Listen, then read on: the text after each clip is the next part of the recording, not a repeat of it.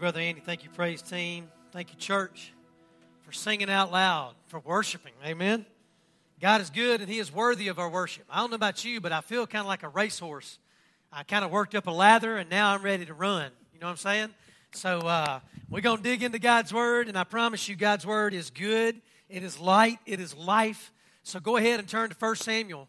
We're really going to be primarily focused on chapter 12, but we're going to begin in chapter 11 and just kind of work our way in to chapter 12. How many of you like quotes? Like you like, you know, quotes when people say, hey, do you remember what they said in this movie? Or do you remember what so-and-so once said?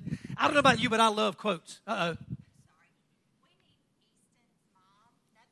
Sorry. We need Easton's mom. Nothing's wrong. Okay. We need Easton's mom to come to the nursery. Nothing's wrong. We just need Easton's mom to come with Ramona to the nursery. So, quotes. I don't know about you, but I love quotes. This morning, I had two good friends running the Little Rock Half Marathon. One of them ran the Little Rock Half Marathon, and one of them ran the Little Rock Marathon. And so this morning, way early in the morning, I sent them a couple of quotes. Now, one of the quotes I sent them was Isaiah, you know, chapter 40, verse 31. And I said, hey, you will run and not grow weary. That's one of the ones I sent them. And those guys did great. One of them this morning ran his best half marathon ever, and the other just finished his marathon just a few minutes ago. And so I'm excited for them. I'm proud of them. But when I think about quotes, I think about one of my favorite series of movies, and you'll just have to forgive me if you don't like them. And if you like them, well, then you're cool too. I love the Rocky series, okay? I've been a Rocky fan ever since I was a kid. I think the best Rocky movie is the first one. Even though 600 have been made, the first one was the best. They could make a 601st and I'd watch it. But anyway, in the first Rocky movie, I love this quote, okay? Rocky was talking about, you know, fighting, and nobody gave him a chance to win. And here's what Rocky said. He said, you, me, nobody is going to hit as hard as life hits. But it ain't about how hard you hit. It's about how hard you can get hit and keep moving forward. How much you can take and keep moving forward. He said that's how you win. That's how winning is done. Another one of my favorite writers was a guy named Henry Wadsworth Longfellow.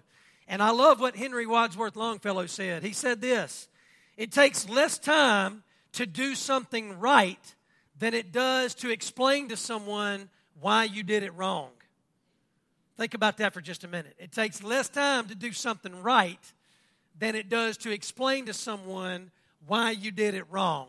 So I don't know about you, but quotes, I love them. If you ever come to my office, you're going to find sticky notes all over my desk. You're going to find posters all over my wall, and there's just quotes on my wall, right, and on these sticky notes. Another one is this, and this one is really going to apply to the Scriptures today, all right? So another quote that I have written down now, let me preface this. I have learned that this quote is not entirely accurate, but it's still a good quote. So Jim George once said this, it's not how you start that matters, but how well you finish. Like I said, a good quote. I think he means well, and I think maybe from certain perspectives that could sound true, but here is what I believe. If you do want to finish well, if you want to finish strong, then it actually does matter how you start. Not only does it matter how you start, it also matters how you move in the middle. You know, I was thinking about one of my buddies this morning that was running his marathon. He sent me a message, and he said, man, it ain't going well. I don't feel good. I don't think I'm going to be able to finish this race. I said, yes, you can, and yes, you will. And here's what I told him. I said, even though you had a bad start, you can have a really good middle, and you can have a strong finish. And he did. He got over that bad start. He had a good middle, and he had a strong finish.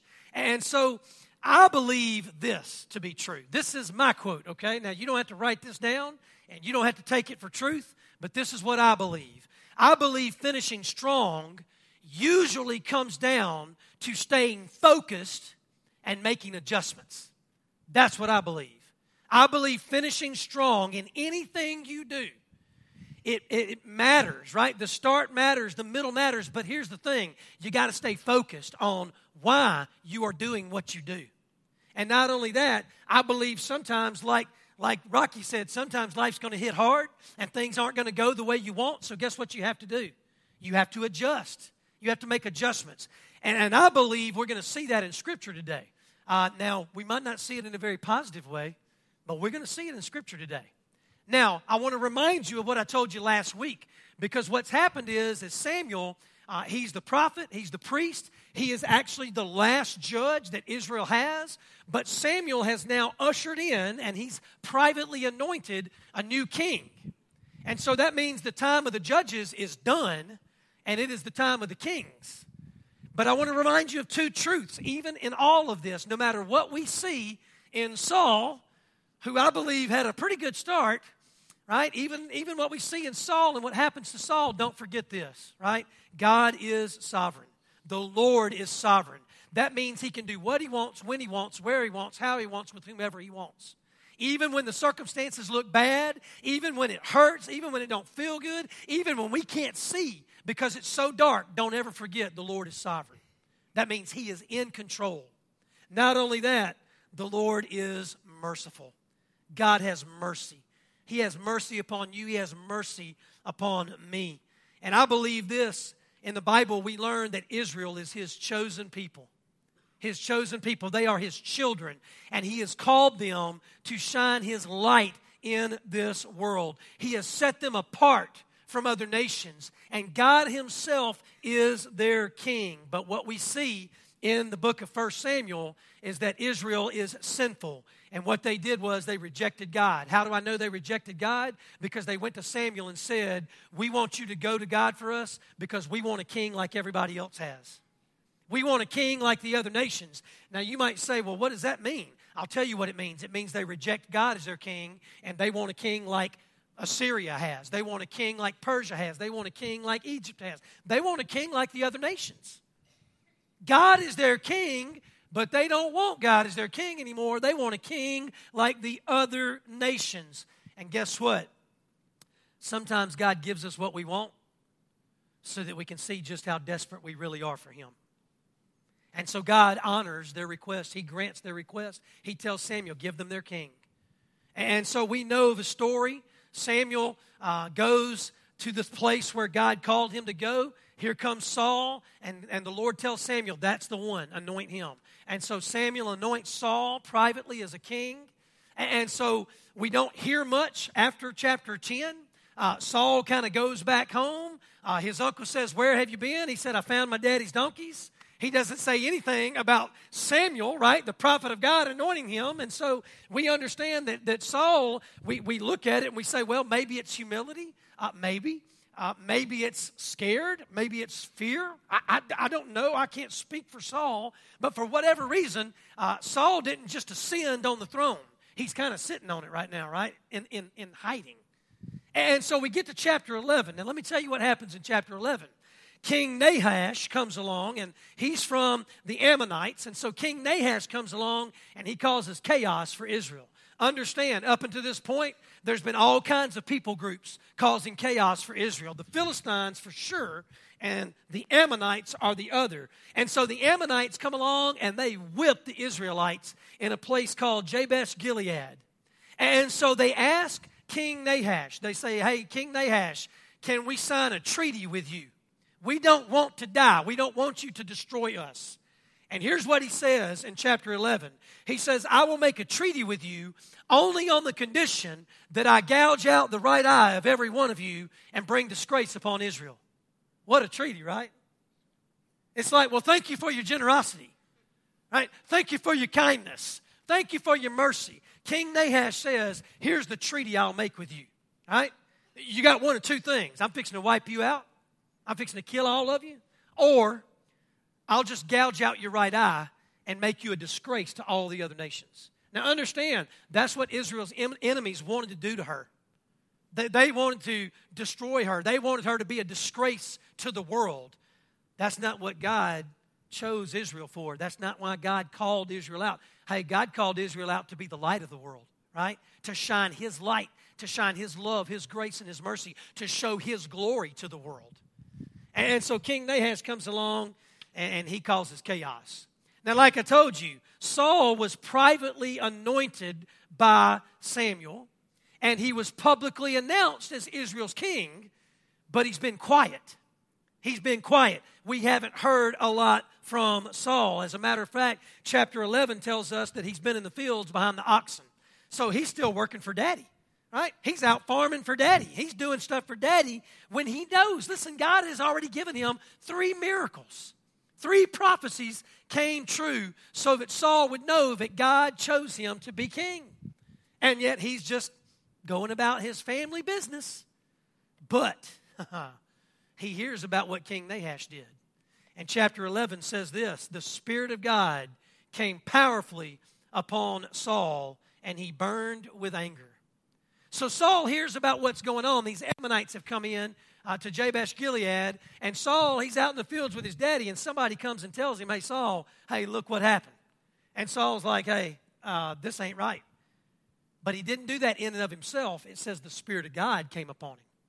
And so the Spirit of God gave him this burning with inside. And here's what it says. It says he cut up a pair of oxen, and he sent them throughout Israel. And he tells them, this is what's going to happen to your oxen if you don't follow me and Samuel into battle. And so the Israelites, they feared the Lord. It says they came together as one. Do you notice what happens when we put our fear in the Lord? The Bible tells us that the fear of the Lord is what? Wisdom and knowledge and understanding. It also tells us right here that when we fear the Lord, unity comes. Because they came together. Israel came together in the fear of the Lord, and it says that 330 Israelites gathered to fight the Ammonites. And you ready for this? Verse 11. Says this, the next day Saul separated his men into 3 divisions. During the last watch of the night, they broke into the camp of the Ammonites and slaughtered them until the heat of the day. You want to know how bad they slaughtered them? It says those who survived were scattered so that no 2 of them were left together. Listen to what God did through the Israelites and through Saul. God destroyed one of the strongest armies on the planet. The Ammonites were fierce. They were not known for losing. They were known for winning. But the Spirit of God stirred Saul, and the Spirit of God brought the Israelites together in unity, and God went in and took care of the Ammonites in such a way that when they took off running, they didn't run in pairs. They ran individually. Think about that for just a minute. It wasn't clusters of them going this way or that way. It was one going this way, one going that way, and one going that way. They couldn't even stay together. And so what we see in the Scripture is that some of the things, right, that we usually see in common with the kings of Israel moving forward is that you will see a private anointing, which is what we saw with Saul. You'll also see a public announcement. They bring the people together and say, the Lord has chosen this one to be king, but you'll also see a victorious confirmation, and it usually comes by way of war or battle. And so that's what we've seen. So then we come to verses 12 through 15, and this is where I want you to see today. 1 Samuel chapter 11, listen to what verses 12 through 15 says, because we're going to hear a lot of bad stuff about Saul. I don't know what you know about Saul. Maybe you know all of it that the Bible says, and that's good, but here's the thing. Saul ain't known as one of the great kings of Israel. But that ain't God's fault. That's Saul's fault. Because Saul got off to a great start. As a matter of fact, look at it. Verse 12, it says, the people then said to Samuel, who was it that asked, shall Saul reign over us? Turn these men over to us so that we may put them to death. But Saul said, no one will be put to death today, for this day the Lord has rescued Israel. That's pretty powerful words right there. That's pretty awesome that Saul recognizes it ain't nothing he did, it's what God did. So we got something pretty positive right here coming from Saul's mouth. Verse 14, it says, then Samuel said to the people, come, let us go to Gilgal and there renew the kingship. So all the people went to Gilgal and made Saul king in the presence of the Lord. There they sacrificed fellowship offerings before the Lord, and Saul and all the Israelites held a great celebration. So here's what we see in this passage of Scripture. Right off the bat, Saul is confirmed. He's confirmed as the king of Israel after this big victory. Listen to me. For a while here, Saul might have been in the fields farming for his daddy, but even in the fields farming for his daddy, he was king of Israel. It just wasn't confirmed yet. Listen, it just got confirmed. When Saul sent a message all through Israel and said, hey, you see this piece of oxen? That's what your oxen's going to look like tomorrow if you don't come fight with me and Samuel tomorrow. The people, they feared the Lord. Notice they feared the Lord, not Saul. They feared the Lord, and the Lord brought them together for Saul's campaign against the Ammonites. And guess what? The Lord gave them victory. The Lord gave them victory. And so Saul, if you look at this, Saul has a great start. He really does. He has a strong start. We see him display mercy, and we see him display humility. Now listen to me. Those are great qualities for a king. Let's take king out of it. Those are great qualities for anybody to have. Mercy and humility. And we see it right here with Saul when some of his people wanted to hunt down and kill the ones who questioned his kingship. As a matter of fact, in chapter 10, it ends, it says some of the scoundrels didn't want Saul as king. That's probably who they're talking about. Well, listen, they just had this great victory. The Lord has confirmed him as king. So what do? Hey, let's go get the ones who don't want him king and kill them. And Saul could have said, yeah, those people who are against me, if they're not for me, they're against me, go kill them. But that's not what he says. He says, no, no one's going to die today. We're not killing anybody today. And then he gives credit where credit is due. He says, for this day, the Lord has rescued Israel. It reminds me of something that Dr. David Jeremiah says. You know, I like quotes, so let me quote Dr. David Jeremiah for you.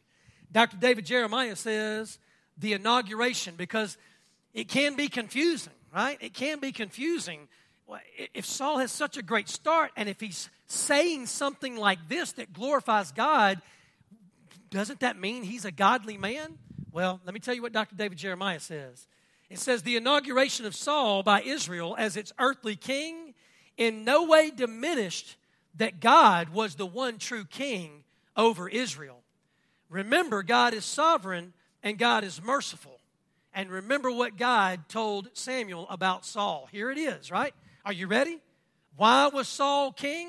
He was king because the Israelites asked for a king like all the other nations. And God even told Samuel this. Here's the purpose of Saul becoming king. He said, Saul will deliver them from the hand of the Philistines because I've looked upon my people, their cry has reached me. And so in his sovereignty, what we see is that nothing happens without God either causing it to happen or allowing it to happen. And either way, whatever happens always works for God's eternal purposes. And I'm going to tell you something. What we see in 1 Samuel, it ain't no different today. It ain't no different today in Stark, Louisiana. It ain't no different today in my life or your life.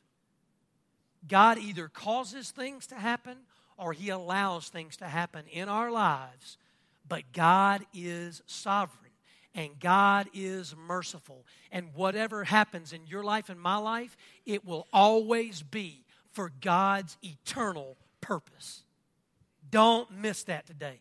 Don't miss that today. So we jump into 1 Samuel chapter 12, and this is where, man, this is where it gets good. Watch this. 1 Samuel chapter 12, the first 5 verses says, Samuel said to all Israel, I have listened to everything you said to me and have set a king over you. Now you have a king as your leader. As for me, I am old and gray, and my sons are here with you. I have been your leader from my youth until this day. Here I stand. Testify against me in the presence of the Lord and his anointed, talking about Saul. Whose ox have I taken? Whose donkey have I taken? Whom have I cheated? Whom have I oppressed? From whose hand have I accepted a bribe to make me shut my eyes? If I have done any of these things, I will make it right. And the people respond, you have not cheated or oppressed us. You have not taken anything from anyone's hand. And Samuel said to them, the Lord is witness against you, and also his anointed is witness this day, that you have not found anything in my hand. He is witness, they said. This is very important. Remember what I said. 1 Samuel is a transitionary period between the time of the judges into the time of the kings. The last judge of Israel is Samuel. The first king of Israel is Saul. And so Samuel recognizes. He recognizes what God is doing. In other words, God is now taking that judge authority from Samuel, and he's now giving it to King Saul. And so what we've seen so far is a mighty king's victory, right? That's what we've seen so far, but get ready, because we're fixing to see a prophet's last warning. A prophet's last warning, and let me remind you, who is a prophet? A prophet is one of God who speaks whose words? God's words. Not his own, God's words. And so what Samuel is doing right here, Samuel is not claiming perfection. Please don't read that and go, oh, Samuel's perfect. You remember I told you I've been studying this, and I've been saying, man, Samuel, if there's something wrong with Samuel, somebody help me, like find it. I do know that Samuel is not perfect, and Samuel's not claiming to be perfect. But I'm going to tell you this, he is a man of integrity. And he is displaying that integrity to all of Israel. Samuel was God's prophet, he was God's judge, he was God's priest, he was God's teacher. And here's what I wish. I wish Saul could have learned from Samuel's lessons on integrity. That's what I wish, right? Because, you know, I'm reading the story for I don't know how many times now, and so I know how this ends for Saul. But, man, I wish I had not read anything, and I wish, man, Saul, if you want to be a good king, you need to stick close to Samuel. Because Samuel is a man of integrity. And if you want to be God's king, you need to be God's king of integrity. And so with these words, the Israelites are now ready, because what do they proclaim in front of God as witness and in front of King Saul? What do they proclaim about Samuel? You're right. You have not stolen from us. You have not cheated us. You have not done anything wrong to us. Again, not talking about perfection, talking about integrity. In other words, Samuel, we trust you, right? We trust you. We know that you are God's prophet. We know that you are speaking to us on behalf of God. So the Israelites are saying, we trust you. So here we go. You ready? Verse 6. Then Samuel said to the people, it is the Lord who appointed Moses and Aaron and brought your ancestors out of Egypt. Now then stand here, because I am going to confront you with evidence before the Lord as to all the righteous acts performed by the Lord for you and your ancestors.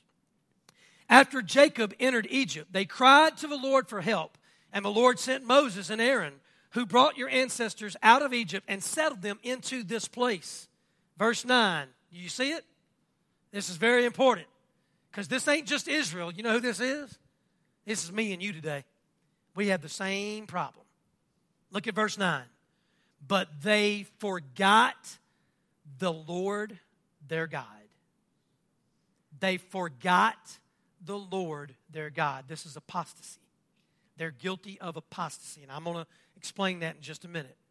It says, so he sold them into the hand of Sisera, the commander of the army of Hazor, and into the hands of the Philistines and the king of Moab, who fought against them.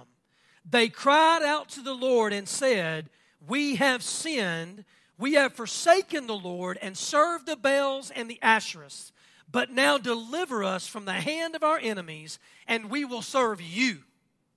Then the Lord sent Jerubbabel, Barak, Jephthah, and Samuel, and he delivered you from the hands of your enemies all around you, so that you lived in safety.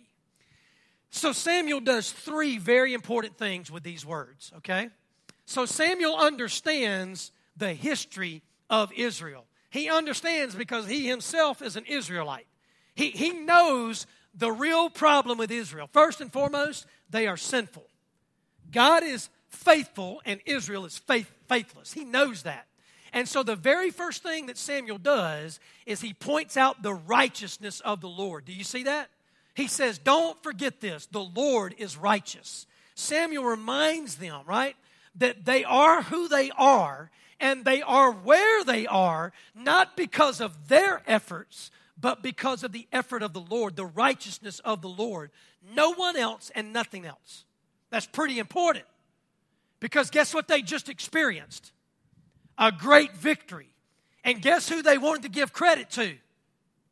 We just read it. Somebody said it. You say it louder, whoever you were.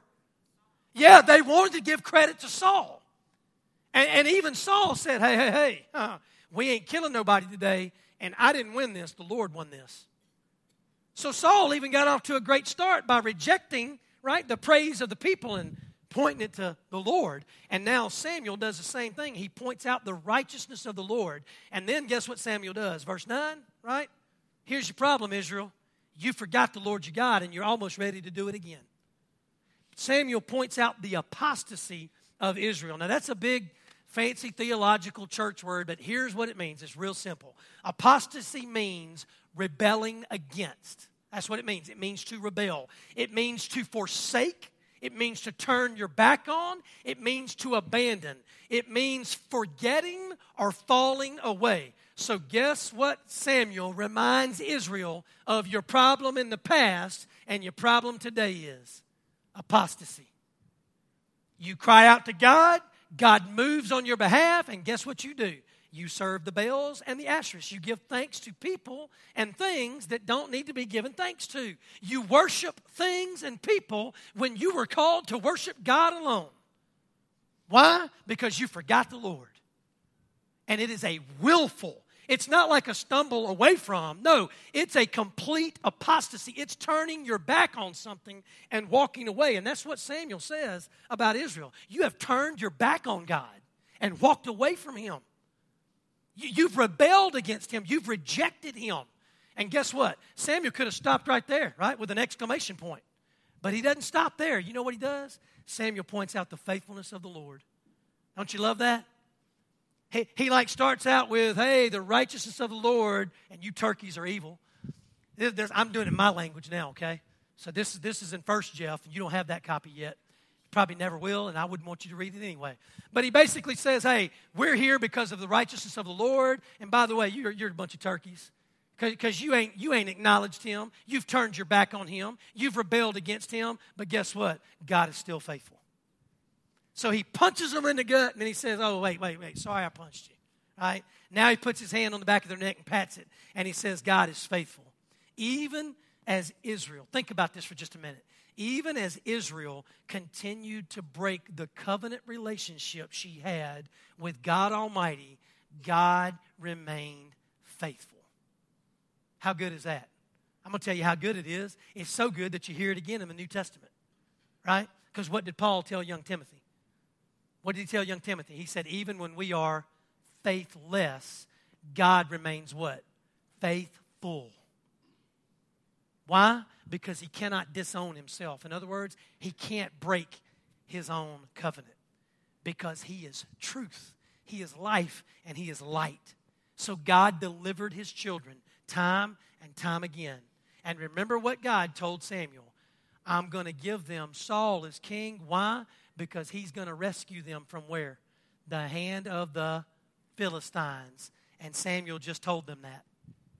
So watch this. Verse 12 says, and he's reminding them of the past. Now he's reminding them of the present. He says, but when you saw that Nahash, king of the Ammonites, was moving against you, you said to me, no, we want a king to rule over us, even though the Lord your God was your king. Now, here is the king you have chosen, the one you asked for. See, the Lord has set a king over you. If you fear the Lord and serve and obey Him and do not rebel against His commands, and if both you and the king, that's very important because we're going to see that neither one of them can do it right, but if both you and the king who reigns over you follow the Lord your God, good. But if you do not obey the Lord, and if you rebel against his commands, his hand will be against you as it was against your ancestors. So what does Samuel say? He points out the righteousness of the Lord. He points out the apostasy of Israel. He points out the faithfulness of God. And once again, he tells them God is faithful. Hey, God is faithful. And God does not change the covenant relationship. In other words, God is still your God. And whether you like it or not, and whether you even acknowledge it or not, God is still your king. God is still the king. And he's not changing this covenant relationship. So even though Israel rejected God as their king, and now they had this earthly king that was set up before them, God still commanded them. Do you see that? He still commanded them as a loving father and as their true king. And what did he command them? He said, do not rebel against me. Do not rebel against me. He says, I want you to fear me. I want you to serve me. I want you to obey me. Why? So that you may be blessed to be a blessing. See, God had eternal purpose for his children, but they were stuck in where? The here and now. They wasn't thinking about the past. They certainly wasn't thinking about eternity. They were only thinking about, man, these nations are whooping us, and they got kings over them. Well, we want a king like they have so that we can start returning the whoopings. They were claustrophobic, if you will, right? They were stuck in this tight thing called right here and now, and they couldn't see the space of it all. They couldn't see the eternity of it all. And so Samuel reminds them, hey, God's faithful. And God ain't changing the covenant relationship even though you are faithless. I love listening to Joby Martin. He's one of my favorite pastors. He's actually coming to the Dry Bones Men's Conference this fall and is going to preach to us, and I'm excited about that. But listen to what Joby Martin says, and I think this is another quote, right? Because I told you I love quotes. This is another quote, and maybe you do want to write this one down. I put it on the screen. You can take a picture of it if you want to. Joby Martin says this: disobedience has a destination, and it leads to destruction. Did you hear that? Disobedience has a destination, and it leads to destruction. Now, that's not just Joby Martin's words. That's the Bible. Go read the Psalms. Go read the Proverbs. You know who wrote most of the Proverbs?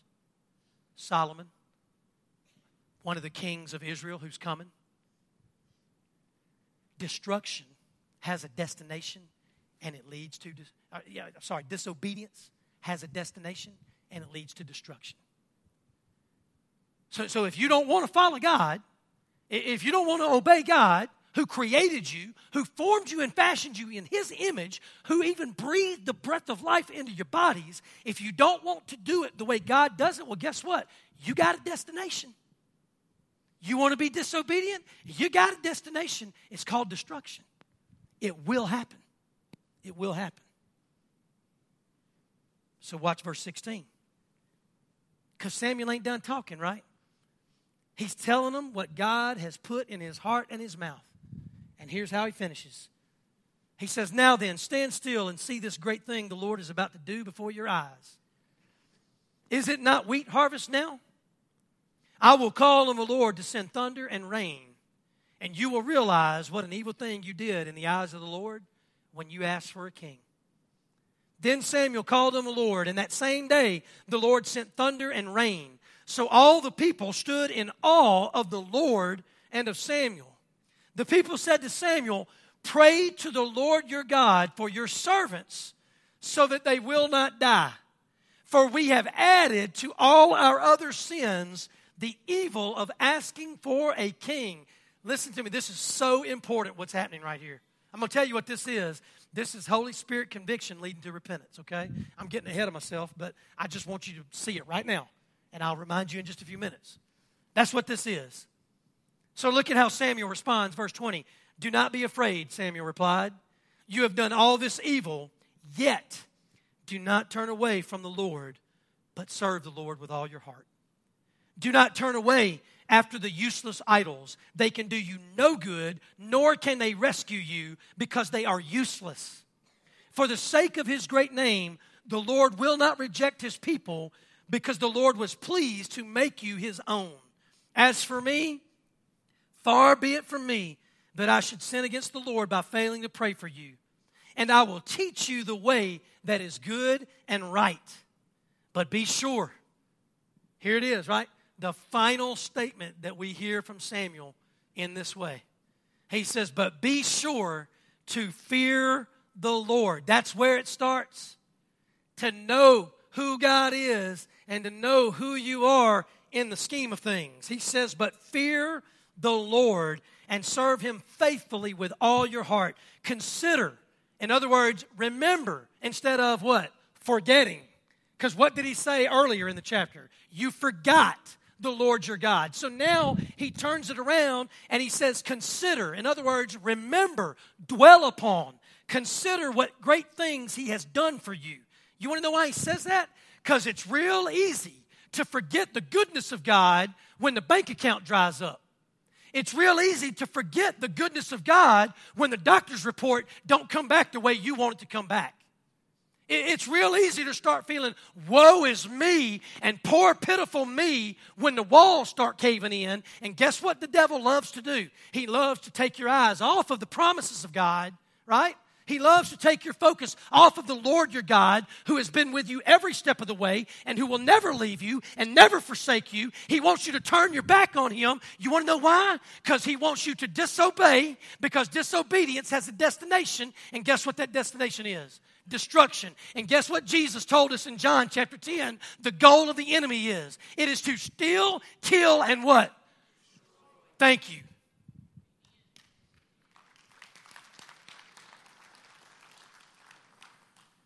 Be sure to fear the Lord and serve him faithfully with all your heart.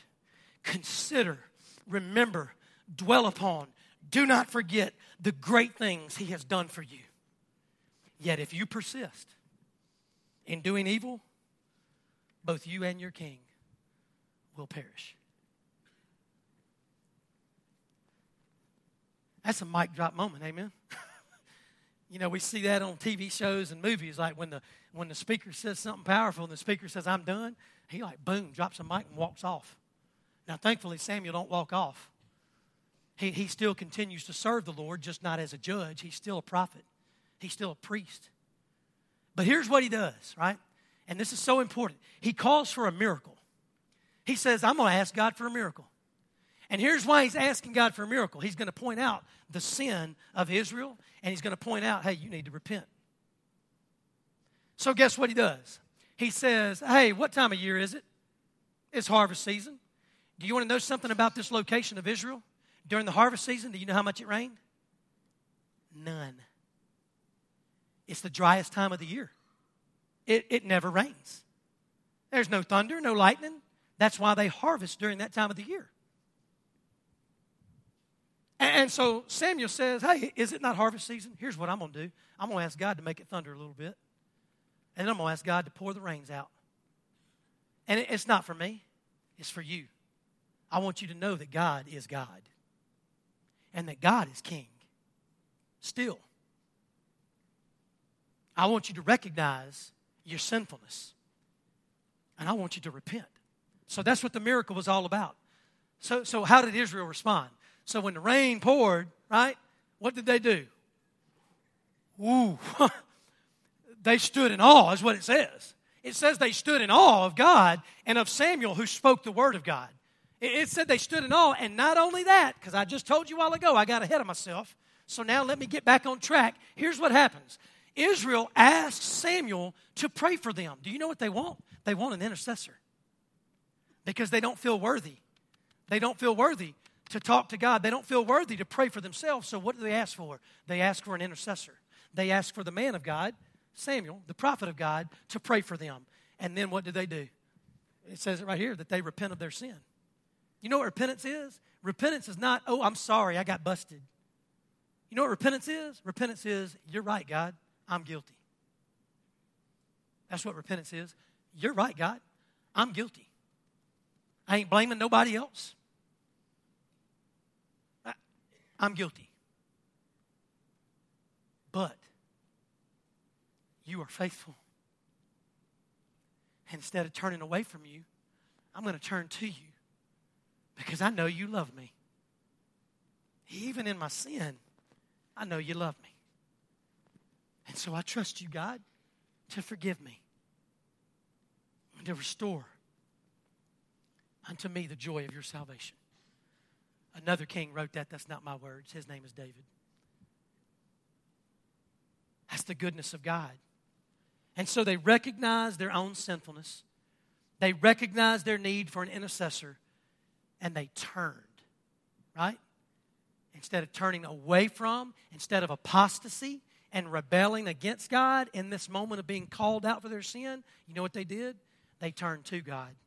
And they said, yes, we are guilty. We deserve your punishment. We deserve your judgment. We deserve your wrath. But God, you love us, and you are kind, and you are compassionate, and you are merciful. Oh, God, forgive us. That's repentance. What we see in this passage of Scripture is a move of the Holy Spirit. You're saying, well, Brother Jeff, I don't see any mention of the Holy Spirit. Well, if you go back, it says the Spirit came upon Saul. And the Spirit spoke to and used Saul, who we know is not a godly king. But don't forget, the Lord is sovereign and can do whatever he wants, whenever he wants, however he wants, with whomever he wants. Right? Don't forget that. So, yeah, we do see the Spirit move. He first moves on the king. And then guess what? I can't convict you. I can't convict you of your sinful heart. You know what else I can't do? I can't repent for you. I can't do that. You don't want to know something? Samuel is an intercessor, right? He couldn't convict anybody's hearts. God didn't give him that power and that authority. Samuel can't repent for the people. You know what he can do? He can pray for them. And you know what he can do? He can pray that the Holy Spirit convict their hearts and that the Holy Spirit stir them unto repentance. So let me ask you a couple of questions, and we'll close. Number one, do you recognize your own need for the Savior?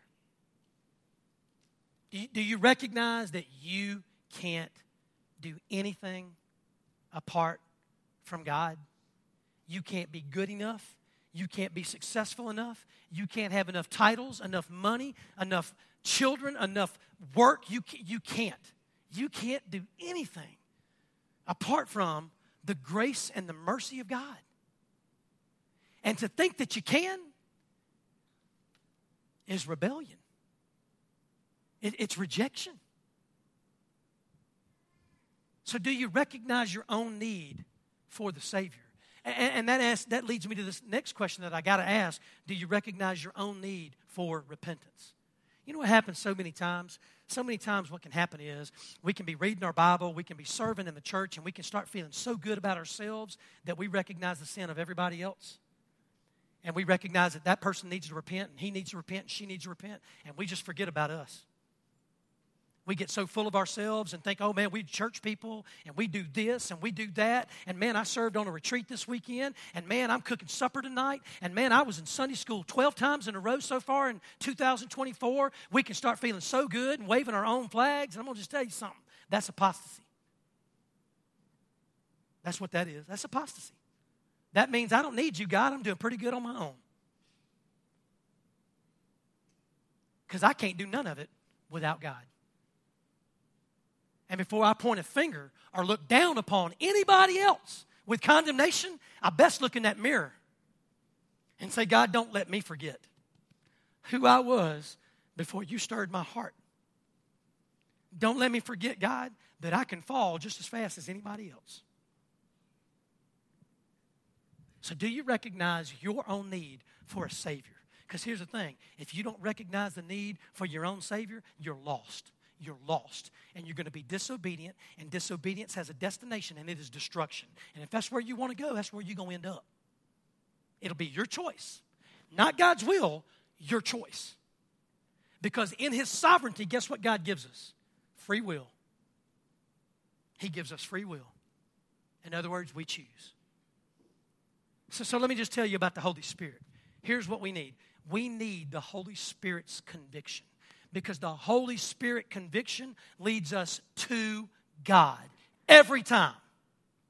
Every time. If the Holy Spirit begins to convict you because of your sin, I'm telling you, the goal of the Holy Spirit is to get you to turn from your sin and to God every time. Every time. You know what the opposite of conviction is? Condemnation. You know what condemnation is? Condemnation is leading you away from God. So we need the Holy Spirit. Listen, conviction through the Holy Spirit means seeing, knowing, and admitting the truth before Almighty God, admitting that we need a Savior, admitting that we are sinful and God is not, and He is faithful. That's what conviction, the Holy Spirit will always convict a believer of his or her sin so that that believer will be led in repentance to turn away from sin, away from self, and to God. Always, always, always. The Holy Spirit will never convict you and try to drive you away from God, because then that would mean that the Holy Spirit of God is not one with God. But the Bible tells us that God the Father, God the Son, and God the Holy Spirit are one. So if you feel conviction from the Holy Spirit, it's always about repentance that leads to God. Hey, that's good, ain't it? Amen? People ask me all the time, Brother Jeff, how can I know that I'm saved? That right there. If the Holy Spirit ain't convicting you of your sin, and the Holy Spirit ain't leading you in repentance to turn to God, to recognize your great need of a Savior, to recognize the need of repentance, you ain't saved. You ain't saved. Because the Holy Spirit ain't going to leave you alone. The Holy Spirit ain't going to leave you alone. If you're a child of God, the Holy Spirit is in you. And the Holy Spirit has sealed you.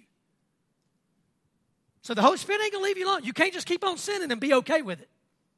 If you keep on sinning and you're okay with it, you best backtrack and ask yourself, was that just some big emotional spill? Or was that just some, I want to show off in front of people? I want to be in the cool crowd or the cool. You just backtrack. Holy Spirit is the difference. He is the difference. Condemnation, do you know what that word means? Here's what condemnation means. It means to be unfit for use.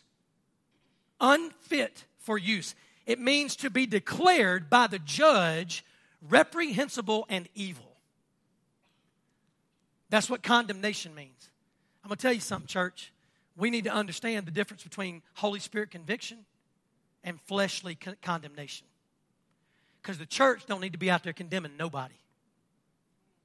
The church needs to be out there telling the truth about God's love, God's grace, and God's mercy, and telling people about what it means to repent. And not only telling them with their mouths, but showing them with their lives. I always tell you, don't take Jeff's word for it. Why don't we take God's word for it? And here it is. Last thing I'm going to say. John 3:16. You know this verse, don't you? For God so loved the world that He gave His one and only Son, that whoever believes in Him should not perish but have eternal life. Man, everybody loves that verse. Everybody memorizes that verse. We start memorizing that when we're 2 years old, and, you know, we just memorize that verse. But you know what? We miss two of the best verses that go along with it. You ready? John 3:17. For God did not send His Son into the world to condemn the world, but to save the world through Him. So Jesus Himself came and lived perfectly, died sacrificially, rose victoriously, and He did not come so that you would be condemned, so that you would just face condemnation. What did He come to do? He came for conviction.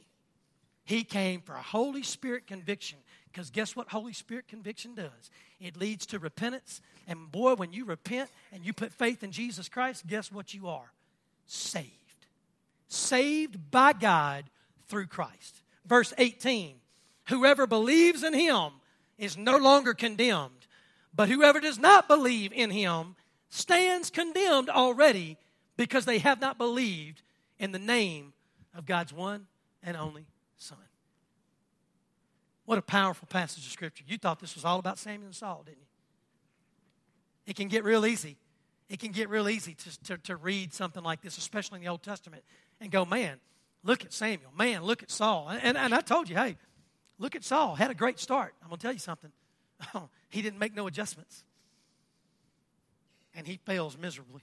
I'm just going to go ahead and tell you the end of the story. I still want you to come next Sunday, by the way. Okay, but just understand, a good start don't mean a great finish. You got to make adjustments. You got to stay focused. He does not.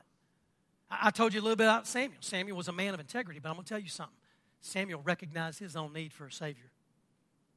And Samuel recognized his own need for repentance. He wasn't just pointing the finger and saying, y'all need to repent. He was saying, we are sinful and we need to repent. And so, yeah, I said a little bit about Saul and a little bit about Samuel, but here's what it all comes down to. It all comes down to the King of Kings. It all comes down to Jesus. What you going to do with Jesus? What have you done with Jesus? What are you doing with Jesus? What decision have you made? Do you recognize your own need for a Savior? Do you recognize your own need of repentance? Because here's the thing. If you don't recognize your need for a Savior, you will not repent. And if you do not repent, you will face God's wrath. Not just here and now, but for eternity. That's not God's will for your life. The Bible says God does not want anyone to come under condemnation. He does not want anyone to suffer in separation from Him forever, but that they might know Him through Christ. That's what Paul tells us in the New Testament. But guess what?